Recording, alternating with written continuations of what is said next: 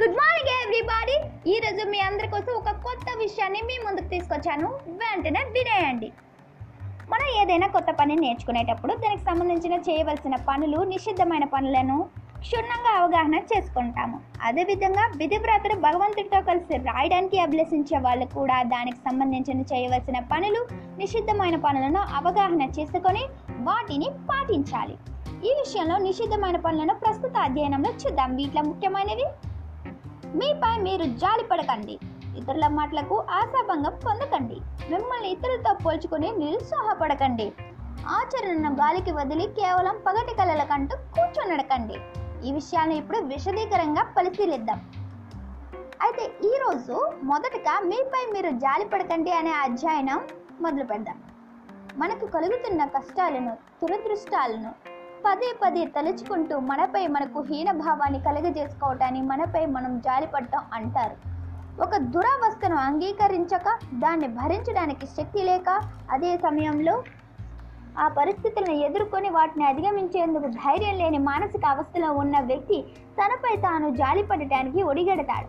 తనపై తాను జాలిపడే వ్యక్తి తత్వరం తాను పనికి మాలిన వ్యక్తిని అనే భావనలో పడిపోయి తన శక్తి సామర్థ్యాలకు తుప్పట్టించుకుంటాడు. స్వామి వివేకానంద సందేశాన్ని చూడండి. మన ఆశావాదులుగా ఉండే లక్షణాన్ని అలవరుచుకోవాలి. ప్రతి విషయంలోనూ ఉన్న మంచిని గుర్తించడానికి ప్రయత్నించాలి. మన శరీరంలో మనసులో లోపాలను గురించి చింతిస్తూ కూర్చుంటే మనకు ఒరిగేది ఏమీ ఉండదు. విషమ పరిస్థితులను అధిగమించడానికి చేసే వీరోచిత కార్యాలే మనకు ఉన్నత స్థితిని కలుగజేస్తాయి.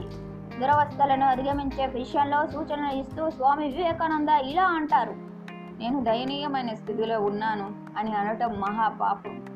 ప్రతి మనిషికి తాను మొయ్యవలసిన భారం ఉంటుంది. నువ్వు దురావస్థలో ఉంటే దాన్ని అధిగమించడానికి కృషి చేయి. తమపై తాము జాలి జాలిపడుతూ వాపోయే వాళ్ళకంటే తలవ్రాతను అంగీకరించి దాన్ని అధిగమించడానికి ఏ ప్రయత్నం చేయకుండా నిర్లిప్తంగా ఉండేవే? వాళ్ళు కొంతవరకు మెరుగు. తమపై తాము జాలిపడే వాళ్ళు ఉభయభ్రష్టులుగా ఉండి తలవ్రాతను అంగీకరించరు. దాన్ని అధిగమించే ఏ ప్రయత్నం చేయరు. తాము విధి చేతిలో బలిపశువునని భావిస్తూ తమ దుస్థితికి జాలిపడుతుంటారు తమ దుస్థితిని అధిగమించేందుకు ఏ ప్రయత్నం చేయక ఇతరుల సానుభూతి కోసం ప్రాకులాడుతుంటారు. కేవలం సానుభూతి వల్ల ఒరిగిదేమీ ఉండదు. కావలసిందలా పరిస్థితులను అధిగమించేందుకు చేసే స్వప్రయత్నమే.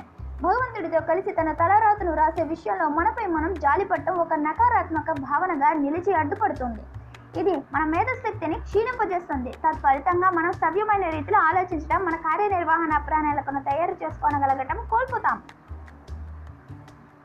భవిష్యత్ దర్శనాన్ని గాంచి తమకు మనకు గల అవకాశాలను గుర్తించి వాటిని చక్కగా వినియోగించుకోవటం విషయంలో మేధశక్తి ముఖ్య పాత్రను పోషిస్తుంది. మనపై మనకు జాలి కలగడం పొడచూపుగానే అది మేధశక్తిని హరించి వేస్తుంది. అందువల్ల భగవంతుడితో కలిసి తమ తలరోతను వ్రాయగోరేవారు మనపై మనం జాలిపట్ట అనే పెను భూతం చేతుల్లో ససిమీర పడకూడదు. అయితే అన్నరోఫియా అనే అమెరికన్ రచయిత జర్నలిస్ట్ ఏమంటున్నారంటే మనపై మనకు జాలి నిరర్ధకమైనది వినోదాత్మక అద్దాల గదిలాగా మనల్ని వికృతంగా మారుస్తుంది. సెయింట్ ఫ్రాన్సిస్ డే సేల్స్ ఏమంటారంటే మీలో ఉన్న లోపాలను తలుచుకుంటూ అధైర్యపడకండి. మనపై మనం జాలిపడటం మనకు అత్యంత భద్రశత్రువు. దీనికి లొంగిపోతే మనం ఈ లోకంలో ఏ కార్యాన్ని సాధించలేము. హెలెన్ కెల్లార్ అమెరికన్ రచయిత సంఘ సంస్కర్త ప్రవక్త ఈమె చెవిటితనం వృద్ధితనంతో పుట్టిన జీవితంలో ఉన్నత దశలకు ఎదిగింది. ఆమె ఏమంటున్నారో ఒక్కసారి వినండి. మనపై మనం జాలిపడటం మనకు అత్యంత భద్ర శత్రువు దీనికి లొంగిపోతే మనం ఈ లోకంలో ఏ కార్యాన్ని సాధించలేము. స్టీఫెన్ జాన్ ఏమంటారంటే ఆయన ఒక హాస్య నటుడు ఆంగ్ల రచయిత కవి సినిమా నిర్మాత. ఆయన ఏమంటారంటే మహాపాకం మహాపాపంగా పరిగణించబడే గర్వం కన్నా మనపై మనం జాలిపట్టం అనేది అత్యంత హీనమైన భావం. అది అంతటిని నాశనం చేసి వేస్తుంది. ఇలా మీలో ఉన్న లోని తగ్గించడానికి నేను కొన్ని మంచి మాటలు పుస్తకంలోనే చెప్పాను. నా సొంత మాటలు ఏమి కావు. ఇది ఎస్ఎస్ శర్మ ఏఆర్కే శర్మ గారు రాశారు. ఈ పుస్తకం మీకు ఎక్కడైనా దొరికితే తీసుకోండి. చాలా మంచి పుస్తకం. వంద రూపాయలు మాత్రమే. Thank you